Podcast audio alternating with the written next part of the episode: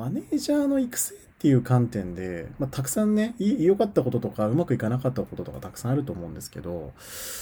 なんかこう、マネージャーの育成のこう、これまでのなんか歴史みたいなところをちょっとこう、振り返りながら、最初ちょっとペラペラ喋ってみたいなと思うんですけど、唇を天平さんに切ってもらいながら話をいきましょうか、じゃあ。なるほど、ありがとうございます。マネージャー育成の歴史ですね。じゃあ、黒歴史からいきたいと 思います。私ではもともと10年前に会社を起業する前に4年間ですね、えー、それこそマネージャー研修等々いろんな研修を売る研修会社にいましたと。で、えー、たくさんのですね研修を売ってきたんですがマネジメント研修とかリーダーシップ研修とか評価の研修とかコーチング研修とか山ほど売ってきたんですが研修受けた人が正直変わったのかというとですねまあ、ほとんど変わっていないんだろうなというところで、えー、まあ良くも悪くも研修会社は研修を売って、えー、喜びました、えー、企業側は研修を社員に受けさせて喜びました、えー、マネージャーは研修を受けて喜びました、でも行動は変容してませんというですね、えーまあ、黒歴史というのかえー、何のためにやってたんだろうというような、えー、時間をですね過ごしてきたという期間があります。いやでもなんかいきなりこう口火切ってもらってて本当にこう大冗談から入ってるなって感じもするんですけどいやめちゃめちゃリアルな話だなと思うんですよね。うん、いや結構よくあるあるなのがなんかマネージャー研修をやってほしいって一番テンション上がってるのってこうなんか経営者経営陣であとなんかその、まあ、ややる側も結構テンション高まるじゃないですか。はい。そうでも一番テンション上がってないっていうか追いついてないのがなんか受ける側だったりとかしてて。なんか私もね逆に今まで、えっと、受ける側としてもする側としても誰かにしてもらう側としても、まあ、やっぱりいろんな経験値もあったりとかするんですけど一番多いのは何のために受けてるのかなこれっていうのは研修の中ではまあ一旦解消はされるものの、うん、とはいえやっぱり効果3日ぐらいしか続かなかったなみたいなのが あれ？みたいな。700800万ぐらいかけてんだけどなみたいなのは ちょっとあったりはしましたよね、うん、そういうのって、うんそうですよね。いやお金がすっごいかかるのを一度計算した時に衝撃的だったんですよ。うん、というのは、うん、研修を講師を呼ぶとかそこの研修会場にマネージャーを集めるとか、まあ、その交通費とか、もろもろ宿泊費がかかる場合もありますよね。うん、まあそれでまあ数百万って簡単に飛ぶんですがそれ以上に、まあ、マネージャーの要は生産性っていうのを1日あたりの、はい、えー、金額に落とした時に例えば30人とか。呼んでやったら会社にとっていくらの損失になるんだろうと。結構ショックを受けましたね。人件費とかね生産性含めるともっといっちゃいますもんね。確かにね、うん、ちょっとこの流れでちょっと大久保さんの観点からもですねマネージャーの育成のこれまで自分自身がマネージャーになった時のお話からさせていただければ研修の案内をされるんですけれどもまあ最初は面倒くせえなと思いながらどうしても受けてしまうっていう部分がありましたよね。なので、あのまあ、よく研修は、まあ、先ほどのお話だと経営者の満足とあと研修する提供者側の満足とってあるんですけど受ける側のこう姿勢っていうのも結構大事だなと思いましてあの最初の研修を受けた記憶はあるんですけれども何をこうそこで学んだかなっていうのは実は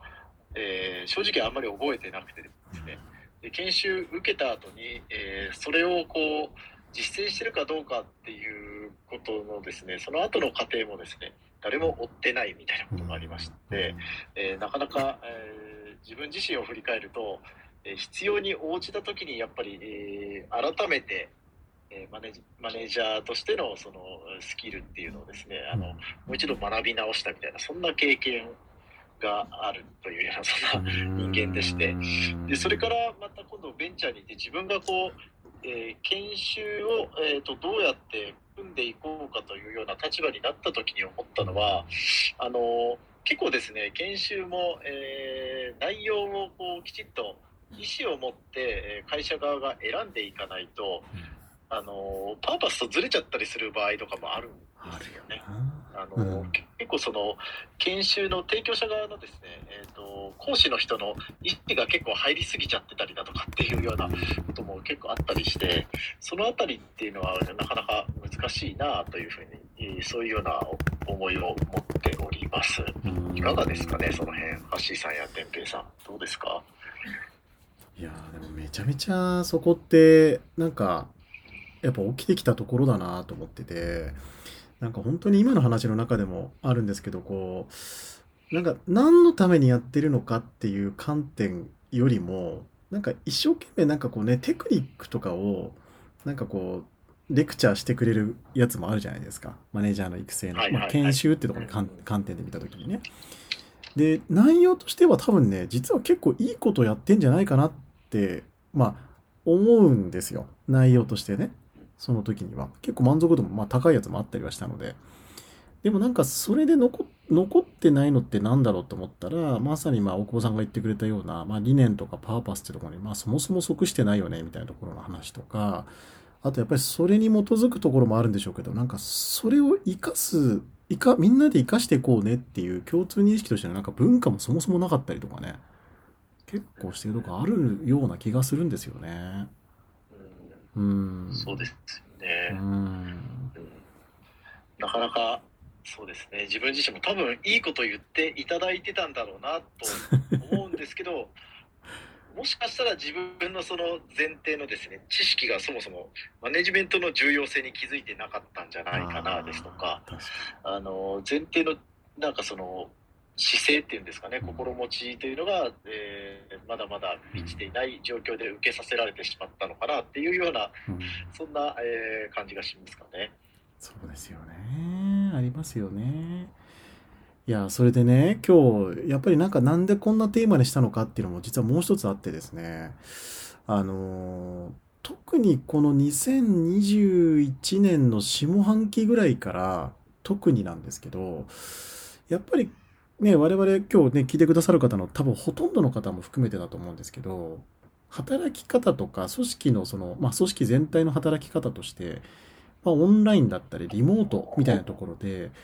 ぱこう対面であったところから、こう、オンライン上でやり取りしますみたいな。なんかそういった中で、いよいよちょっと組織としてこう変化が起きてきたんだろうなっていうふうに感じていて、我々もあの、ね、そういう意味でこう去年の下半期ぐらいからこうマネージャーの育成とかマネージメントのこう体制育成みたいなところで結構悩んでんだよねってこうやってたくさん聞いてたんですよね。でそのなんか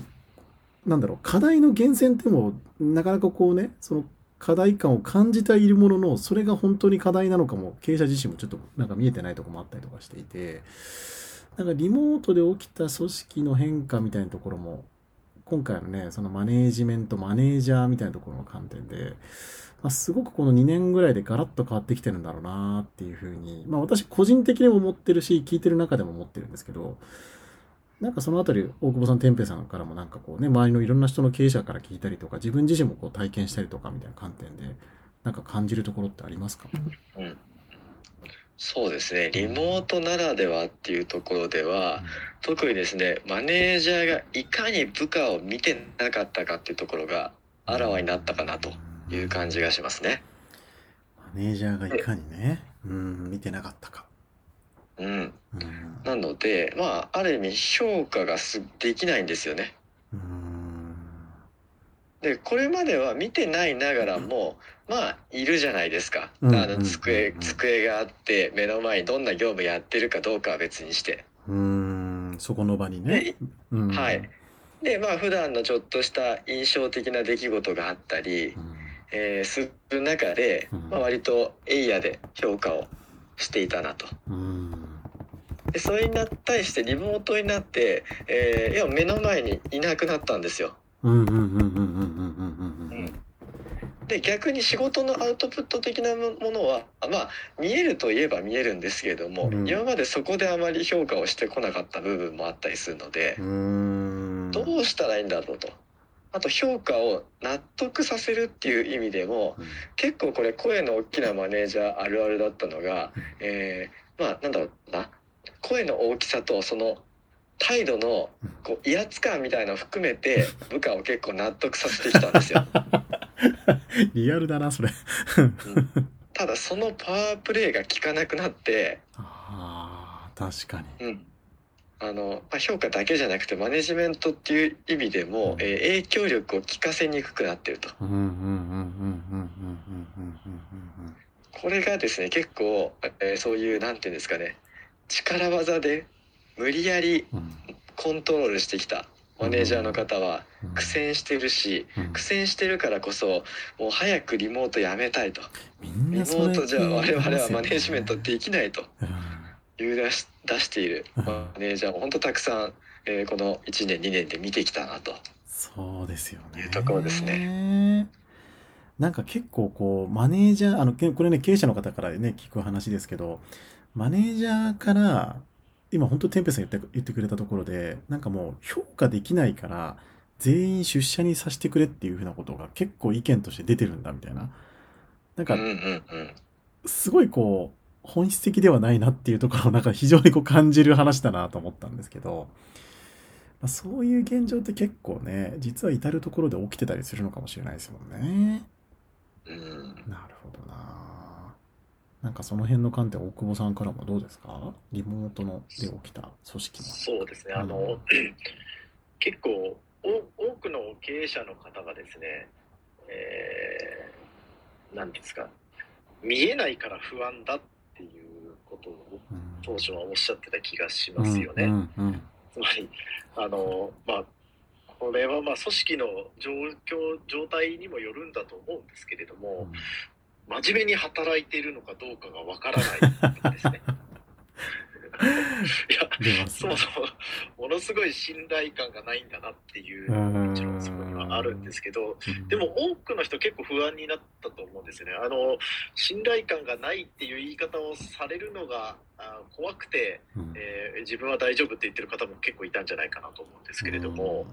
あのまあ、自分も多少、うん、心配になるなっていうところは正直ありましたけれども、うん。でも実際、うん、評価をきちっと評価の軸を落とし込めていてそれがきちっと事業に事業だったり、えー成果につながる軸だったらそこで、えーまあ、判断すればいいっていうこともあるんでですね。うん。仕事の質っていうのはまあそういうところでもともとなんか KPI 設定だとかがきちっとしてたうん。えー評価指標がきちっとした会社っていうのは割とスムーズに移行できた印象はありましたかね。うん。であとはやっぱりそのコミュニケーションが取れなくなったっていうことをよく聞きましたよね。うん特にあの年齢の差があると、えーでコミュニケーションが取れなくなったって言ってる方って大体上司の方なんですよね。ああ、わかる。そうだ。うん。はい。あの部下の人が上司に対して取れなくなったって言ってるケースってあんまりいやなくはないんですけど、うんどちらかというと上司の悩みとしてコミュニケーションうんが取れなくなったっていうことをよく聞くなっていう印象がありましたよね。うん。そこは結構あの今までって、えーまああのね、コミュニケーションって本当は双方のものなので同じくらい割合としては出てきていいのかなと思うんですけどね。やっぱりこう、えー意図してコミュニケーションをしなきゃいけないっていうことにリモートだとどうしてもなりますんで、うん。あのリリアルの場でですねオフラインで会ってる時にはまあ何かのついでにができたのがそれができなくなってるっていうところで、えーコミュニケーションが難しくなってるのかなっていうようなそんな印象を持ってますね。まあ、それありますよね。だから本当にこう今ね、天平さんと大久保さんが言ってくれたところで、こう、一つはなんかそもそものその対面でやってた時のマネージメントのスタイルみたいなものが、